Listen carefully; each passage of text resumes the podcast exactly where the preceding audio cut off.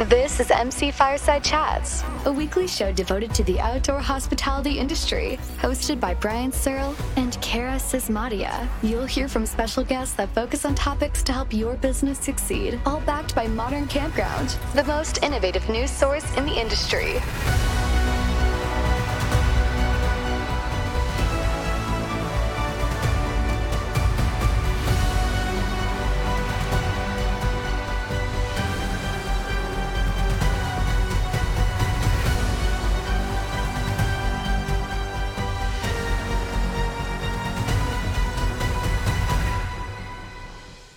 What's up, everybody? Welcome to another episode of MC Fireside Chats. My name is Brian Searle with Insider Perks. We're here live trying to do a show at the Glamping Show USA in Aurora, Colorado. Got a couple people here to join us on the show. We're going to talk about their businesses, all the kinds of things that are going on at the show. Obviously, Kara, my co-host, behind me here, staggered on a picnic table. Later, we might get adventurous and walk behind all those cool tents back there and see if we can really mess up the Wi-Fi signal that's barely hanging on by a thread. Yeah. But super excited to be here again. It's a record attendance levels. 1,400 people are here. I think 112 exhibitors or something like that, of which these people are part of those. And, and, it's just amazing the amount of turnout and interest that is happening in the glamping space overall. Kara, do you want to say anything, introduce anything before we introduce it to these people or toss them over to them or introduce anything? No, I don't. I, anything you want to talk about? I think I'm super excited to be here finally after years of, of missing out. I'm wishing that everybody I was here with everybody else. Come on in, Zach. Um, You're fine. Yeah, Zach, China. But it sounds like we will Canada will be getting more involved with the show in future years, which I'm super, super excited for. Onwards and upwards. Awesome. Well, let's go around. I'm going to take this mic and just pass it around to everybody else, and you just introduce yourself. Talk about who you are. Yeah. Hi, I'm Connor Schwab super happy to be on the show. So thank you, Brian and Kara. I work at Sage Outdoor Advisory. We specialize in helping launching and expanding glamping businesses and outdoor resorts. And anything else? I don't know. I'm sure we'll. Gotta, yeah, we got to pass these mics around. We don't have the fancy equipment anymore, so I'm sure we'll have more questions for you, Connor. But one of the big things I have, I guess, for you is you've worked with KOA on this study that was presented, right? Whitney Scott presented and all that kind of stuff where do you get this data? And where we saw your presentation too, Kara was talking about it, right? Where do you, not where do you get the data? Don't give away your secrets, right? But why is it so important? Why is there a void in the glamping industry for it? Yeah, so we, we just did a presentation and it, was called Bridging the Gap Between Outdoor Hospitality Projects and Investment. Yep. And we talked about how glamping in particular is so new and there's so much variety and it's so unproven that many investors are hesitant to invest in something. And if they see your projections and you're saying you're going to charge $300 a night for people to sleep in 10, they might scoff at that. And so what we're trying to do is elevate the whole industry and start to track and curate data of all the successfully operating glamping businesses and make that publicly available so that when people are expanding or when they are launching a business, they can point to this evidence in the market that, hey, these businesses are really succeeding and give some of that confidence to the investors. Awesome. I really want to dive into some of your statistics, but let's introduce everybody else here. First, we got Nick from Glampitect. Go ahead, Nick. Uh, yeah, my name is Nick. I'm managing director of Glampitect North America. We've been operating, started in the UK in 2019, and we arrived in North America in July of this year. We hope, hope to just guide people through the process of starting a glamping business with a particular focus on the early stages of the zoning and permitting and make sure they've got all the right zoning in place and set out the roadmaps for what they might need to do. And then we can work with the likes of Zach uh, and Connor, whether it's for the the architectural stuff or the feasibility stuff and just point people in the right direction and just help them through the whole process essentially. And I was talking to you at your booth earlier, right? We did another separate article thing for Modern Campground on you guys, but you were telling us how you rapidly expanded coming mm-hmm. from the Middle East and from the UK. And so, how does that information inform what you do here in the US? Yeah, so we've had, had the benefit of obviously working in the UK industry, which is like the most mature glamping market probably in the world. So we're able to see like what's happened over the years there and how that might inform what's going to happen in the US. But ultimately I think because there's there's so many different cultures and like just everything is different, like it's going to go a different trajectory. But there's there's certainly some parallels that we see as the industry will mature in the in the coming years as well. Awesome. Well, excited to talk to you mm-hmm. too. Sasha is all the way here from the UK, from Devon. I knew it started with a D. I'm bad with names, bad with cities, bad with everything, including hosting podcasts. But Doing very well. So. so my name's Sasha Macy, and I'm the owner of Yurts for Life and we make yurts in Devon. They're the Kyrgyz design, which means we steam bend all the wood that makes the frame. We're a small company where we're growing fast. We've been going for 13 years. I took over the business eight years ago. So we've been doing this a while now. We know what we're doing and we're pretty good at it, actually. If I don't mean to blow my own trumpet, but it's really not me, it's the team. We've got, we're now up to 20 people. Five of us administrate it. And I've got 15 makers. I've got a canvas workshop and a wood workshop. And it's amazing. What my guys do is phenomenal. And so we know London obviously has a very big glamping show that hopefully I'll get to next year just for a vacation in London, but also the show. What made you come all the way out here? We we've sold one yurt to a high net worth in the Hamptons, and we're just about to close a deal that's going to Virginia for about four yurts. And our traffic on our website and our inquiries have increased significantly over the last year. And we've just been chatting with other suppliers and looking at what's going on in the States. And I think this, the whole point of us being here as a business is just to see if the American market like what we do. So we're on a massive research mission, meeting as many people as we possibly can, just to see if they like our yurts, and then we can maybe target this market specifically. So early returns on all the people stopping by your booth. They like? I tell you what, it's been so lovely. We do have a very different product that's offered than what is offered already in the UK, in the US, and uh, people really like the craftsmanship, which is just an honor. I can't wait to get back to to let the team know. So I think if the leads turn into sales and it's looking really positive, then we'll start to make waves over here. Awesome.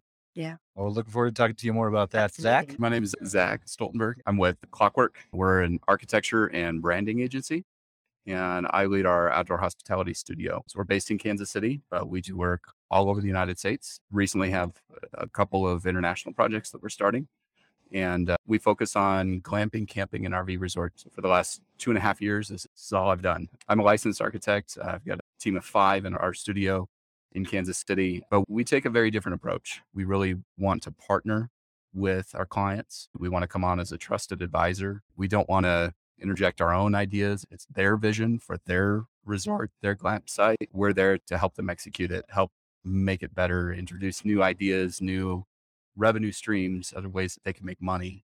And most most all of our design work is done in full 3D. So you don't need to be an engineer. You don't need to have a, a deep level of construction or anything to be able to understand what it's going to look like when it's done. And I think most of our clients really like that. And so the the tools that we develop um, are both in conjunction with groups like Sage when they want to do a market analysis or feasibility studies. How many units? What type of units?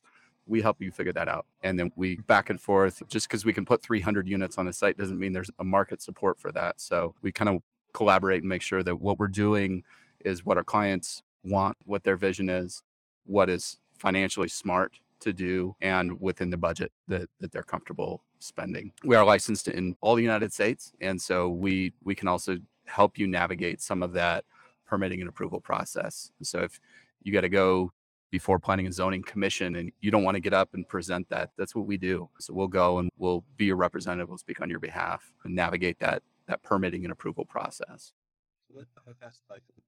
Uh, You want to talk briefly about the interplay between companies, how it works? Like maybe start to finish, give us a quick example of what you would do building. All three together. Like I know not yet. Yeah. I'm putting on the spot. Excited more. Yeah, so I've got the, the good fortune to work with both like that Clockwork and they're they're some of the leaders in the industry. Hands down. We're always lucky when we get to work on a project with them. A typical process for every site, but usually the first thing you want to do is zoning and planning, and that's where Glampitect Nick's team will come in and they're very well experienced in the UK and getting to speak here in the US and help with that. And all the questions and navigations that come with that. And then typically at that stage, we'll engage with clockwork or we'll start a feasibility study. Usually they'll happen in tandem. And so what we come in is look at your offering, your property, what's supportable on the property, what's supportable in the market. And then we'll work with Zach to find things like budget, what's feasible with the land. We'll, go back and forth until we find a unit mix and offering that makes the most sense custom to your location. So we we've all collaborated collaborated on several projects and it's been pretty incredible to see like what's coming to life through this. So what do you think might be Nick? Things one of them changes when all three of you work together. With I think you, you get the benefits of experts coming in from all fields, particularly with Sage and, and Clockwork will work together. It's not just Sage doing the feasibility study, Clockwork doing the design, it's collaborating on that. We can do some initial due diligence as well, and that's it feeds into to the architectural work later on. And it's just that collaboration. For example, we could bring in a client and we could be the point of contact. And if we can't answer a question, then we can pass on to the people who can. Uh, be it's collaborating across the whole project is you get all the benefits of that. You know, so the whole group never as opposed to just, okay, we're going to use this company, so that we're going to use that so that The everyone is, is on the same page and, and bringing each other up throughout the whole process. Yeah, I, I think the other thing, the benefit that you have is we're we're all specialized in what we do. We're experts. You wouldn't just call any general contractor to build a swimming pool for you. You're going to call a, a pool builder, a pool company. That's what they do. And I think this is definitely a niche industry, but I like to think that we're trying to be the best that we can be in in this niche industry. And I think most of our clients recognize that. We don't really do any marketing or advertising. The majority of the phone calls I get, we get 3 to 4 calls a week about new resorts. The majority of the people that I work with have been referred to us either by a client that we've worked with previously or one of our partnerships, one of the the people that we do a lot of work with. And there's a level of comfort and trust and mutual respect in that, that we all serve an important role in there. And it really allows us each to focus on specifically what we do. You, as a as an architect, I can design and create beautiful things, but if it's not on your budget and it doesn't work with your finances, it doesn't matter how pretty it is because you're not going to be able to build it. If your jurisdiction says that's not allowed in this zoning type and we won't allow you to rezone it or you can do it, but we're going to drag it out for two years and it's going to cost $100,000. It doesn't matter what I design because we can't build it there. We can't do it. So I think that the benefit that working as a group and working in those areas of expertise, it makes all of us better at what we do. And ultimately, it serves our client better. And I think a lot of people struggle uh, in the beginning, especially because everything we do costs money. There's a fee that's there with it. And I've worked with clients that were two years in to trying to start their glamping business and they tried to navigate the county permitting process and get through planning and zoning on their own and kept running into roadblocks and nobody will give me a straight answer and I don't know and they say they're going to vote on it next month and then that gets delayed and then it gets tabled and and so I think really working with professionals that that's what we do it's going to cost something to work with them but in the long run you're going to save a lot more time and money. If you tr- struggled to do it on your own for two years, how much, how many bookings could you have taken in that two year period? What's the revenue that was lost by trying to bootstrap this and do it all yourself? And I think we're all really flexible. We work one on one with our clients. Every every project, every client is different. It's unique, and we really right size what we do to to each specific project because not everything applies each time. I think that was my goal with asking the question: strip it down to build it up because I, I understand the value.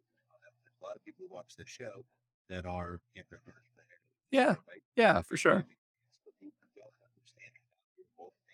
And I go hire out the design, I'll hire out the feasibility, I'll hire out all the studies, but then I know how to do social media, I was the marketing guy, it's me. So I understand where it's coming from. Yeah. A guide of here's what really goes into all the things that need to accomplish to do well. Yeah. And we do a lot of work with existing resorts. And back to that, each one's unique. Those owners know their property better than anybody else. They know what they're doing well. They know what their missed opportunities are. They know what their pain points are. And we come in and we listen. That I think that's probably the biggest different because I think everybody's worked with an architect at some point, and a lot of them have really bad experiences and bad impressions. And we really pride ourselves on listening to our client and being responsive to them and their specific needs and what they want to do. At what point do you uh, at what point do you look at work? Is it all part of this? At what point do you call suppliers actual? Nick, do you want to start with that one? I think we probably all have to so the series that's the one thing I do is to be part with that sort of Netflix space. I get on a Zoom call with a client just walk them through each of our manufacturers. Get we're not interested. Let's say we make a small commission from passing on to one of our, our sort of manufacturing partners. We're not bothered about just just showing them on to, to our part. We want to make sure right uh, is getting exactly what they want. So we walk through a call half an hour they beat run 10 of these guys make sense to like these, to like these. Um, and then once we get a sense of what the client really likes, we'll be able to make those introductions to make sure they work as our just keep it to the process then. So we can help with whether it needs to pass on to, to Connor or whether as long as we're still in touch with the process, uh, we trust the people that they're working with. Um, that we talk about so Sasha, I'm curious. I think this industry 13 years, as you said, uh, before you wanted to create Eight years. Yeah. Eight years. Yeah. So how do you evolve to change your product based on consumer needs or wants? Is that a is that a custom per client thing? Is it a well five people ask for it? That's enough for each of the structures we make bespoke to what the client requires. A very easy one to explain is each yurt comes with a lockable front door, but when you site it on your glamp site or your campsite, that doorway where you could potentially get a view is actually where the prevailing weather is going to come in. So you need to orientate that yurt so that obviously when you open the door, the rain and the wind and all the leaves don't blow in, but actually got a stunning view down that way. So actually want to put a window there.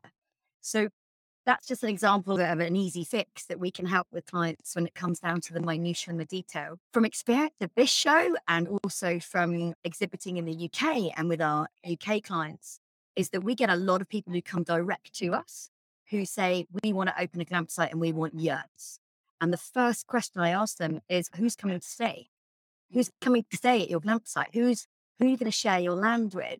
And they say, Oh, it doesn't matter. We're going to have couples and families. And I said, Are you a couple? Are you a family? Do you understand what a family's needs are? Do you understand what a couple needs when they go away on holiday? And what we're finding a lot is that because glamping in terms of the word is quite new. A lot of the general public who are looking to get into glamping, maybe do a little side hustle at home with an Airbnb, they're very focused on structure. And actually, they need to wind it right back and start at the beginning and go, who am I going to share my land with? And this is where Connor provides the information at a high level to say 80% of people will spend this much money in your area. And then from that, you can extrapolate and almost name the people who are going to come, do a, a, a profile on them. They're mountain bikers, right? Okay, I need to make sure there's a mountain bike rack on the site and details like that. But until you get to the point where you've got that knowledge, you've got what permits you need, and you've got a design of where that's all going to fit. It, it's once you know who's coming to stay, what structures you pick just falls out. It's really straightforward because the mountain bikers don't want to be in a cabin. They want to sleep under the stars. Immediately, you need a canvas product or a canvas structure, for example. So it's really interesting to see how you guys are doing because I get a lot of people come direct and I need to be able to almost re educate and train them. And I might do myself out of a sale, but I'd rather that than just sell them a year and it's not right. That's.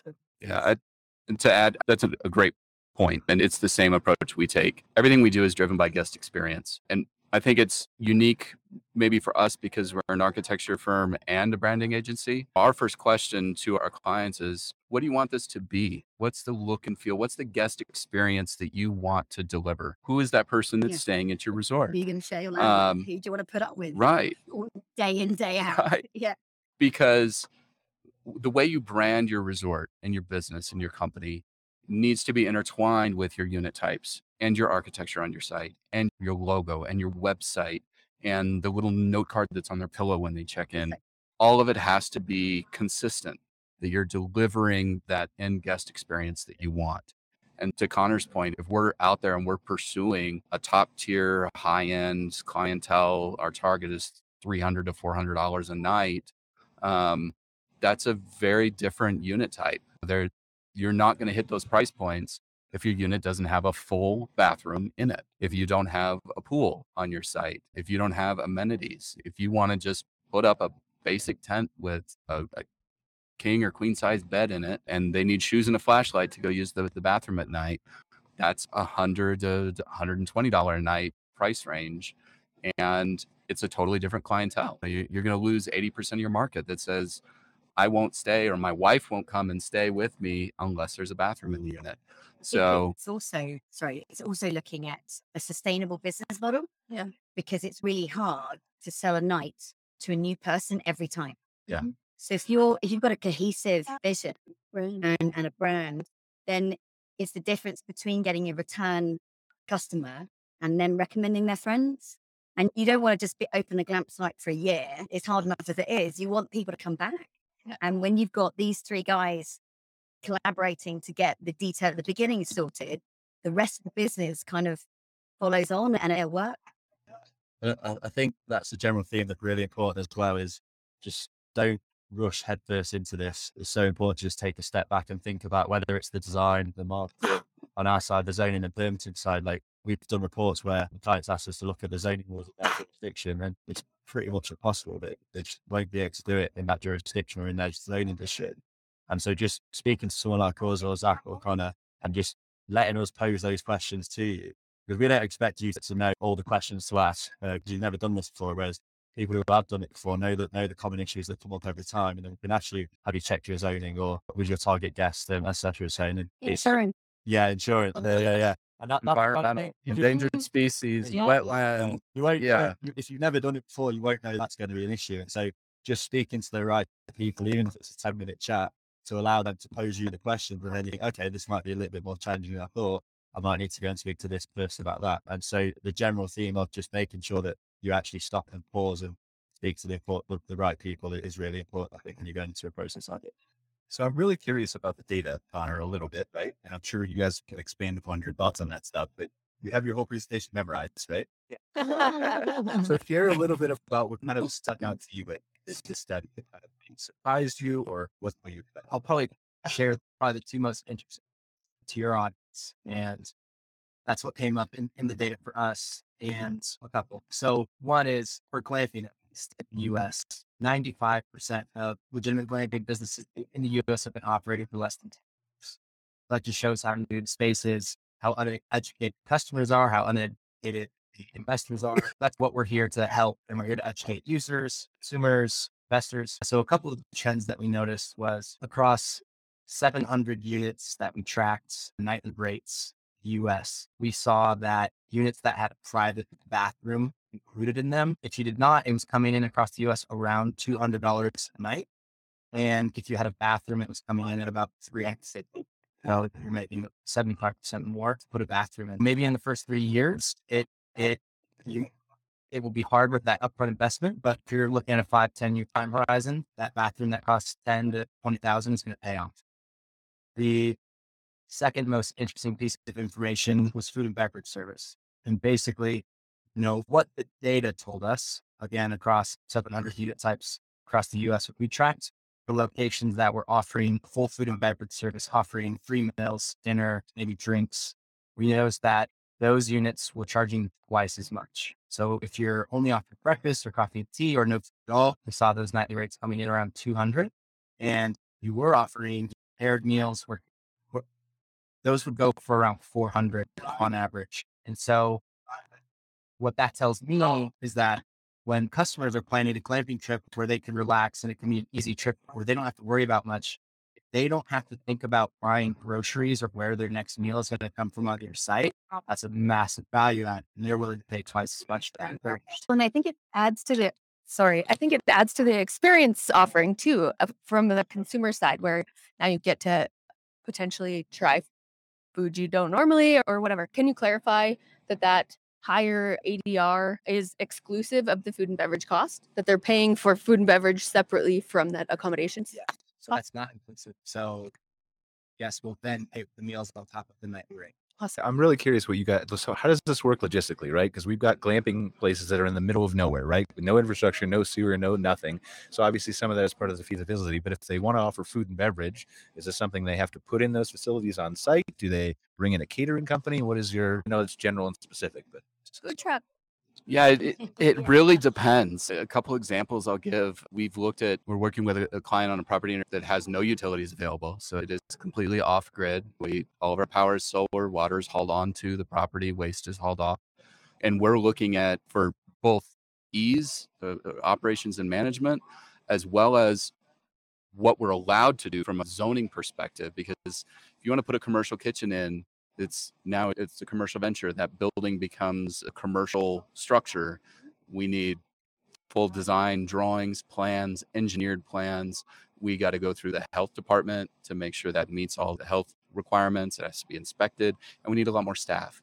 So that that changes the dynamic immensely. And so for this property we're looking at pretty much solely prepackaged things that we can order we can store on site We've got some coolers, some refrigerators, and even that the, the county was it's not a convenience store, right? This is just for guests. It's not for somebody going down the highway that's going to pull off and stop and buy something, right? No, this is just for our guests.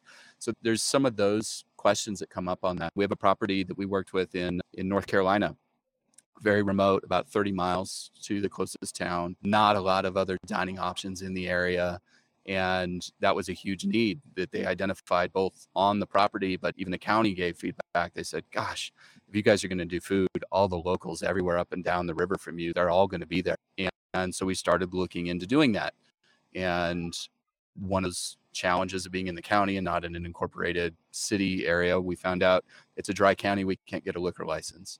And we found out that the cost to build a kitchen and do some of the full food service that we wanted to do was over $250,000 and it would have just blown our budget. But we found a food truck that we could buy that was $60,000 and the food truck has to be registered to a curtilage or a main address and we were able to locate that curtilage main address within one of the city boundaries that did issue liquor licenses. So sometimes we have to get creative. Another property that we looked at, they said we really want to stay more primitive and simple. We've got grills in all the sites. People want to sit around a campfire.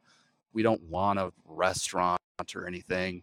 So the idea that we recommended through coming through the visioning and their look and feel and their brand, we said, what about a meal kit? We could order in food, keep it very simple hot dogs, steaks, hamburgers, get the sides, get everything, and we put it in a little styrofoam cooler. So these get made up ahead of time, they get stored, and when those guests check in, they pick up their meal kit. So when they book their night, they can book one of five different meal kit options. And we looked into like, even like doing a like a HelloFresh or some company that's what they do, and just ordering those in and keeping them on site. And it, that way, it's available to our guests if they want it. It doesn't require much additional effort from the staff side. It's not a lot of setup. It doesn't take up a lot of storage space or room, but it allows them to have a better guest experience on site. And so that there's always different options. And sometimes we have to get a little little more creative with our solution.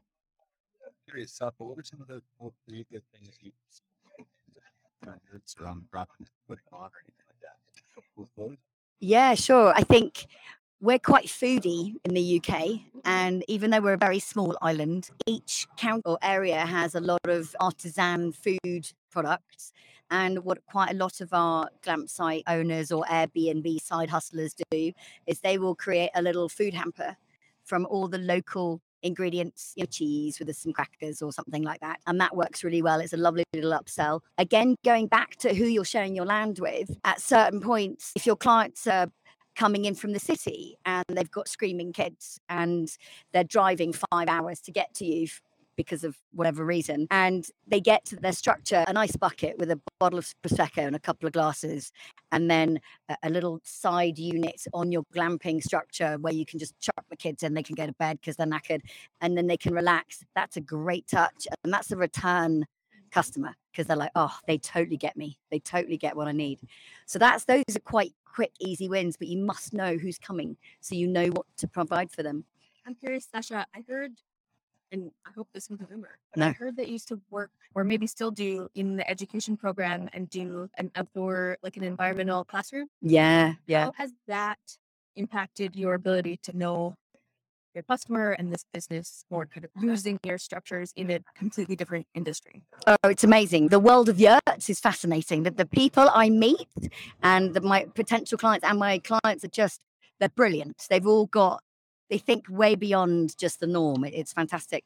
We've got a lot of schools, particularly nursery schools, who have the government support's not there because of the times, and they've managed to rustle up enough money, maybe through a, a parent teacher association fundraiser, something like that, and they've got a yurt as a classroom and particularly for kids who are special needs they've got adhd they've got problems socially they learn manners because they can all talk in a circle and they can all see each other's eyes and the teacher they can stop talking because the teacher's talking because they can see the teacher's talking. When you're educated in a square or a rectangle in a normal classroom of what we understand or it's chaos for the kids who can't sit down and not fidget for five minutes. So it they're quite special spaces around spaces. It's very cool. I was going to mention about sustainable businesses and i look at my multi-structure sites that we've provided yurts for. We've got a couple of really big ones in Norway that have got 15, 16 structures on, and a couple in the UK now. And the way they've managed to be sustainable is that it's not glamping for glamping's sake. Just because you put up a crazy looking structure and you might offer them a, a lovely hamper of local foods, doesn't mean to say they're going to come back.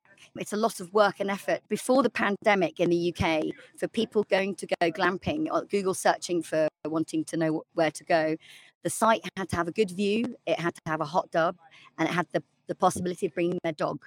So those were three key areas for the UK market for people to book. So if you could hit two out of three, your occupancy rate was going to be a lot higher. What we're noticing now, obviously, we've had the blip of the pandemic where glamping has gone off the scale because everyone just wants to get outside and be together. That's going to calm down and go away. You need something else apart from going glamping to do an outside activity. That the successful businesses that we support, they've got mountain biking, they've got lakes to paddleboard on, they've got a, a, a, giant yacht, one of them, which is 10 meters in diameter, where they have all of their sports and activity briefings, and off they go. Windsurfing, sailing, hiking, bouldering, whatever it might be. They're very sporty ones. It might be that you might be a spa retreat or something like that, where there is no Wi Fi, there is no mobile phone, and you're really targeting who am I sharing my land with? Mm-hmm. for people who want to get out of the city and relax and stretch and breathe.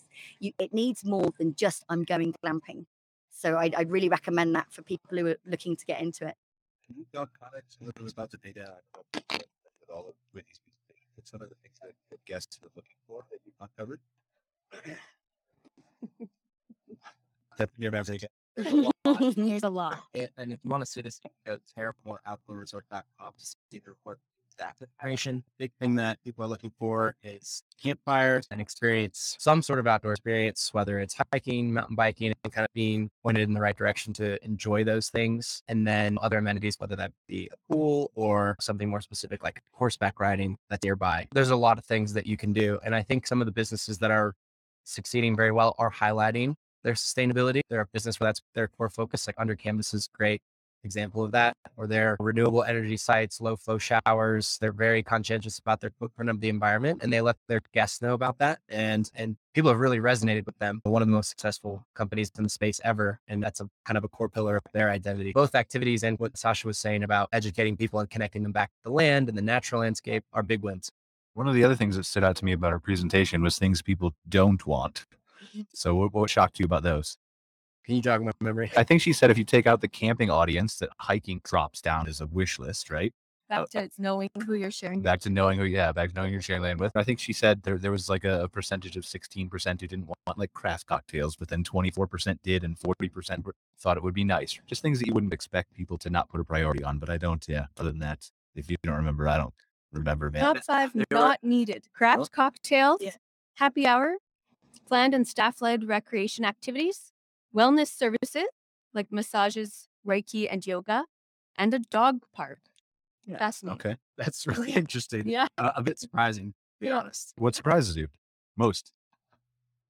I think that really goes back to what Zach was saying. It's and and Sasha's. Who is your customer? What's your brand? Who are you attracting? Because a family that's coming with kids probably doesn't have any interest in cocktails or a spa, but they might be very interested in a pool or like orienteering or a playground or whatever it might be. So, I think really identifying your customer is what is going to affect that. Sorry. We keep saying it. We always say it. And I'm going to play devil's advocate, which is normally Brian's job.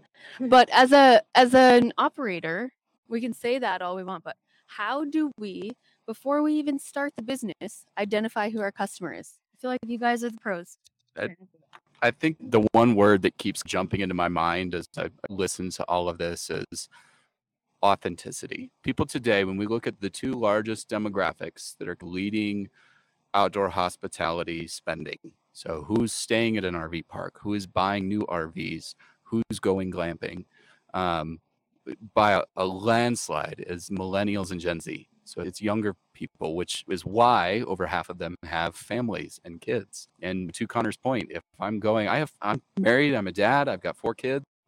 When we travel, it, it is chaos. I want to get out of that car. So do my kids. Yeah. The two things I want when I pull into a place is uh, readily available bathrooms because everybody has to go Yeah. and a place where my kids can run and burn off some steam. Yeah, my wife and I are probably not going to go down for craft cocktails.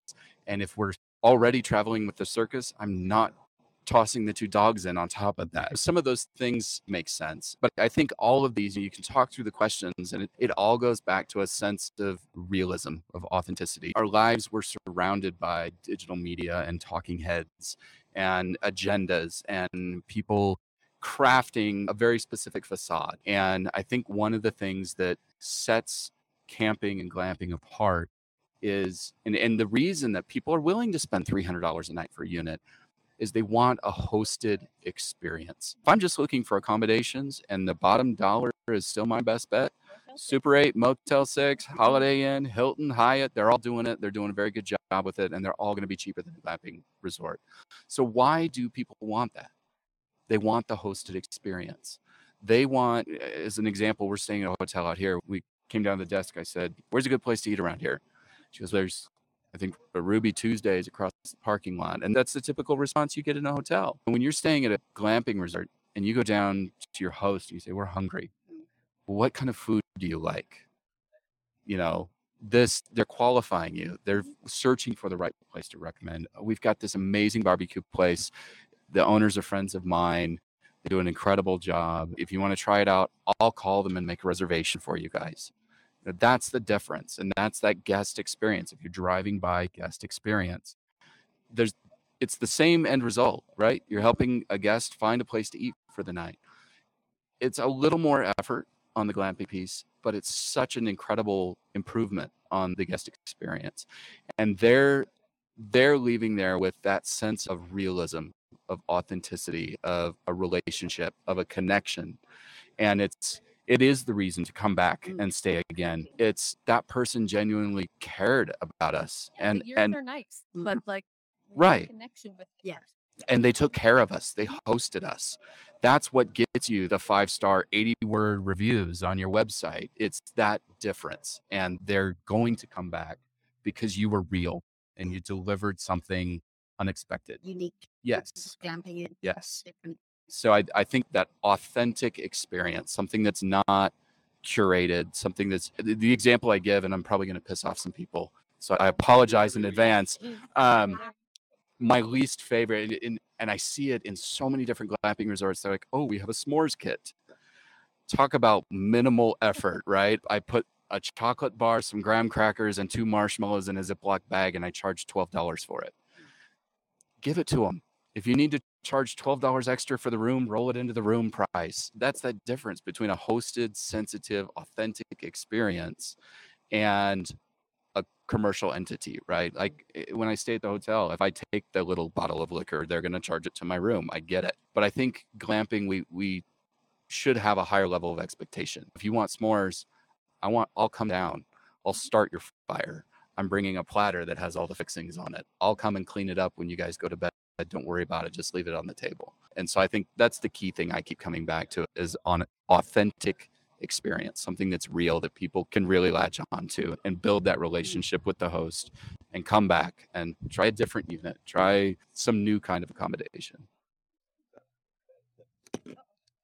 Yeah. So to build on what Zach was saying, and you brought up a great point, is we might have this data that says, oh, you, your private bathrooms will get you $150 more, or food and beverage will. It, it all, you can win in every market and really run a successful business. And I think it all starts with self. And it's what's hosting is storytelling. And it's like, what's the story of you and what's the story of your property and how can you connect guests with that? And I think we're, typically people are going to do a much better job of hosting an experience they can relate to, whether that's a family with kids or it's a couple who's wanting to go for a romantic getaway. Both of those options can be very successful.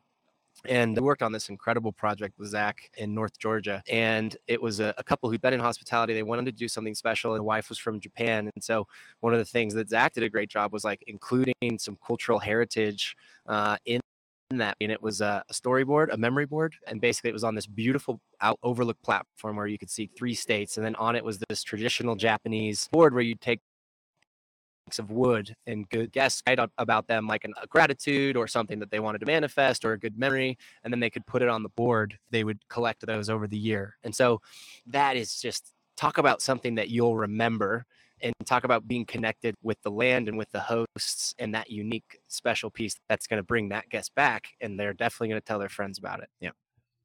I think that's this is going to get more and more important as the market matures as well because at the minute, you probably can just put like a few tents up and make really good money and make your money back quickly. But in, in 10 years' time, when there's a whole hell of a lot more competition, the markets are more mature, expectations are raised, it might be in five years' time, guests just won't stay at all in sites without ensuite bathrooms kind of thing. If you're eh, looking to enter the market now, absolutely look at, okay, how's it going to look now, but how's it going to look in 10 years? And what can we do to, to separate ourselves from the competition in 10 years time and that's the kind of thing where it's like that personal experience the guest that the host such that's going to set you apart and keep you protected from saturation a little bit yeah I was just going to back you up on that and just say that a lot of people come and talk to us and say, I need a yurt that will sleep two people and I need a yurt that sleeps four people. And I ask them why. I want to offer for the couples and I want to offer the families. I said, So what's your situation? Situation. Oh, I'm a couple. So you get couples. Why are you opening up to families when you don't have children? Do you know all the extra stuff you need to provide for a family? Oh, it's fine. We just need to make sure we get lots of money in. So you're not going to be great at what you do if you go down that route. Really niche it, get into there so you totally differentiate from everybody else because the market, like you say, is going to get mature, it's going to get busy, and you need to be different. So we don't fight with our potential clients, but we do say, you know, so, what do you need for a baby of six months and, and a toddler? What extra kit have you got to supply? And when those couples are there having a romantic getaway with the hot tub and all that kind of Prosecco stuff, and then there's screaming kids next door, these guys aren't coming back. And you, your business needs to be sustainable over a number of years or whatever your business plan is. So, it's really getting down to, to knowing the market, who's coming to stay. Super. I, I, I think it as well. You you have got to be brave as well. So if, if you do niche down, like you're saying, how let's say you shut off the, the idea of families coming in UK only, that can be quite scary because you're instantly cutting off a huge potential swathe of the market. You've got to make, make those brave decisions, otherwise you will be just left in the dust in ten years' time when there are a million sites offering couples only. So try um, be everything. yeah, exactly. exactly. You will never get anywhere. Uh, exactly. Yeah. yeah. And, and I've spoken to site owners, particularly in the UK as well, that there are people who say no dogs allowed, which again cuts off a lot of the market. But the people who don't like dogs know that they're catered for, and that when they've had that experience without dogs, or there's another site who caters specifically for people with additional needs, like all of all their all their units are on ramps and wide doorways, and again, it's a brave decision, but they know that the, the, the people who come and stay and, and book with them they know that they're specifically catered for, looked after. They will tell all their friends who have additional needs as well. And so their customer retention rate is insanely high mm. because they cater to that specific niche.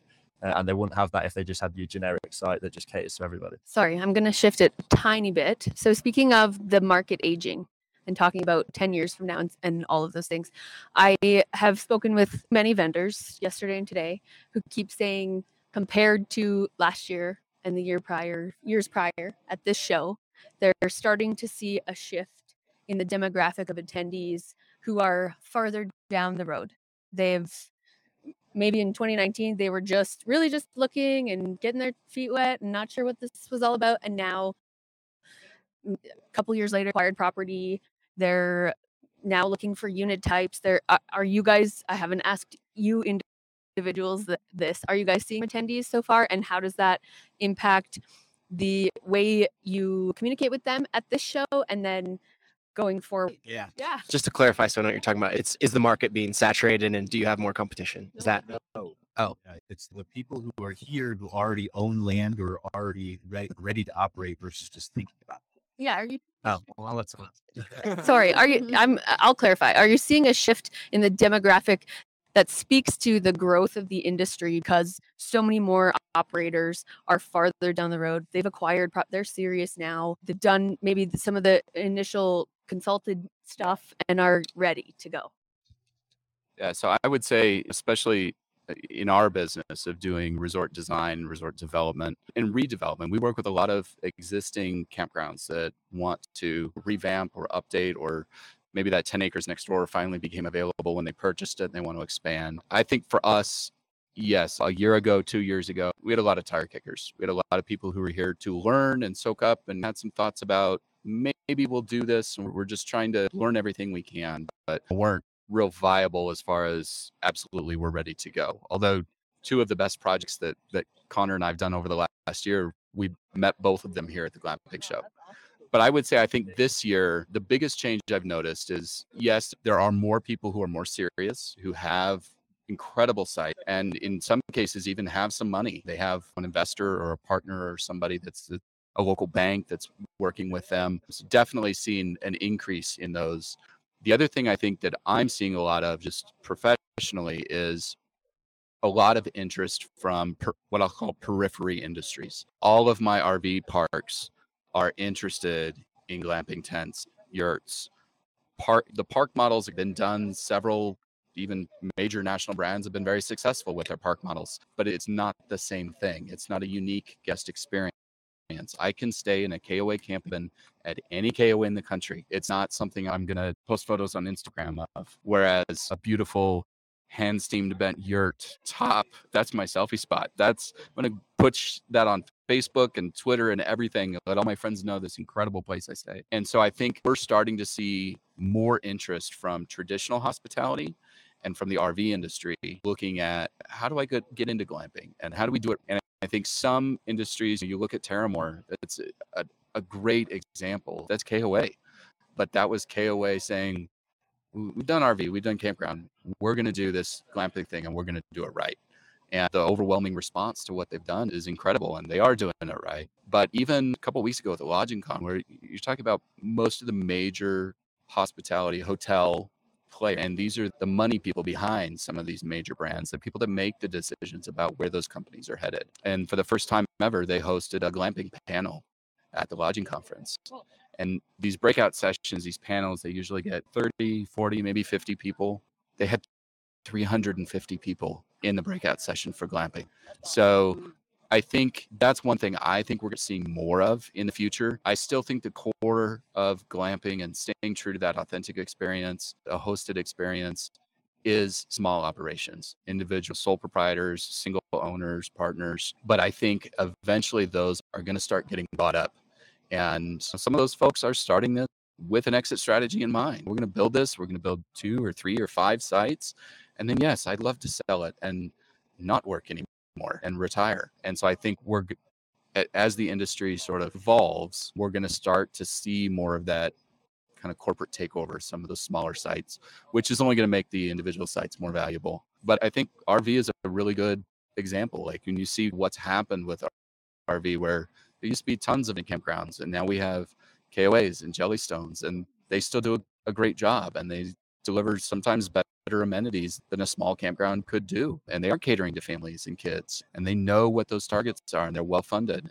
They're able to really deliver a good guest experience. But I think we're going to see something similar in the glamping industry. And I'm seeing it with our inquiries where we're getting a lot more real estate developers and people that are coming from traditional hospitality backgrounds and saying, how do we start to get a foothold in this market? Yeah, I absolutely agree with you. We're seeing, you know, that that as well. Real estate, higher end, big money, big dollars, hotels coming in, trying to figure it. And eventually, Marriott's going to figure it out. They're going to have a brand, and then they're going to scale it, and Actually, it's going to first five site this year. Yeah. Marriott has as a test, yeah. and and but it's quickly going to grow to four or five hundred locations all over the world Yeah, if Marriott figures out how to scale it. And so I, I think that some my interest too is yes, and support brands through the data and the services you guys provide. It's some of our biggest clients at our marketing company because we focus on those analytics and the things that the smaller operators don't know exist or how important they are. But they're there and available to them. Google Analytics is free. It's a base entrance, right? But a lot of people don't even that exists because they're so focused on their business, they're just mom and pops. And so I think that by having these conversations, by talking to you people, by by having this show, that we're democratizing a little bit of this knowledge and bringing the value to everybody, so that then they can make an informed choice, right? Maybe I want to come to you, and because it is possible, it's possible to compete with an Amazon. I can do SEO just like Amazon can. I can't get the backlinks, but still, if you have the knowledge, if you're willing to spend because you understand the value and you have a concrete plan and a good team behind you, Hospitality is universal. Yeah, that's it. But you have to, again, as we've discussed, provide the hospitality on the ground, meet the expectations that you're setting.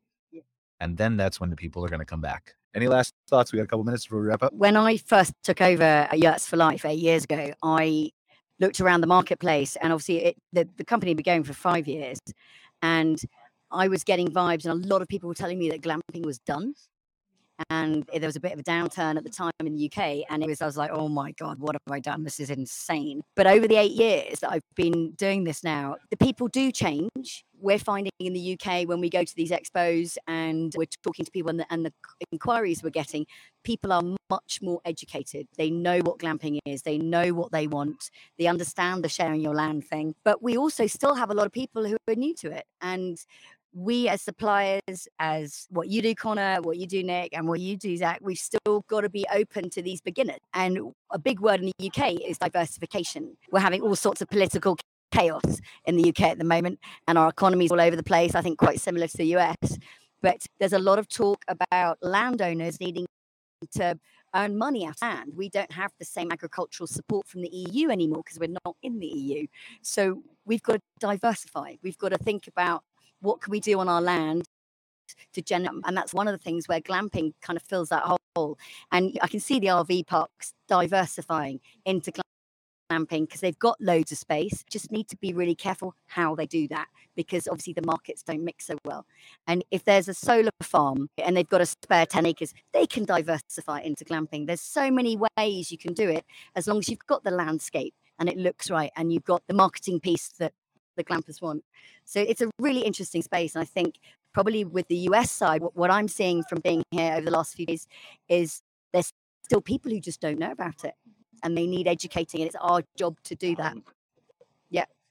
Yeah but it's fun it's exciting and i can see the us taking off exponentially compared with the uk because it's just so much bigger. All right i'm gonna let you guys get back to your booths thank you for joining me during a, a trade show. Lunch is over in, in a minute so if you want to run back in and, and, talk to everybody that's fine but i really appreciate you guys joining us zach. It's great to meet you for the first time. Sasha nick connor hopefully you guys will yeah hopefully you guys will join us again on a future show. Maybe we can talk about that um because i feel like we could have this conversation ongoing for yeah for hours so. All right thank you guys. I really appreciate you tuning in. We're going to end this and then we'll see you guys uh, next week on our next episode. All right. Take care, guys. Thanks for watching this episode of MC Fireside Chats, hosted by Brian Searl and Kara Sismadia. Have a suggestion for a future show or want to see your campground or company as part of an episode? Email us at hello at moderncampground.com. Join us next week for another episode.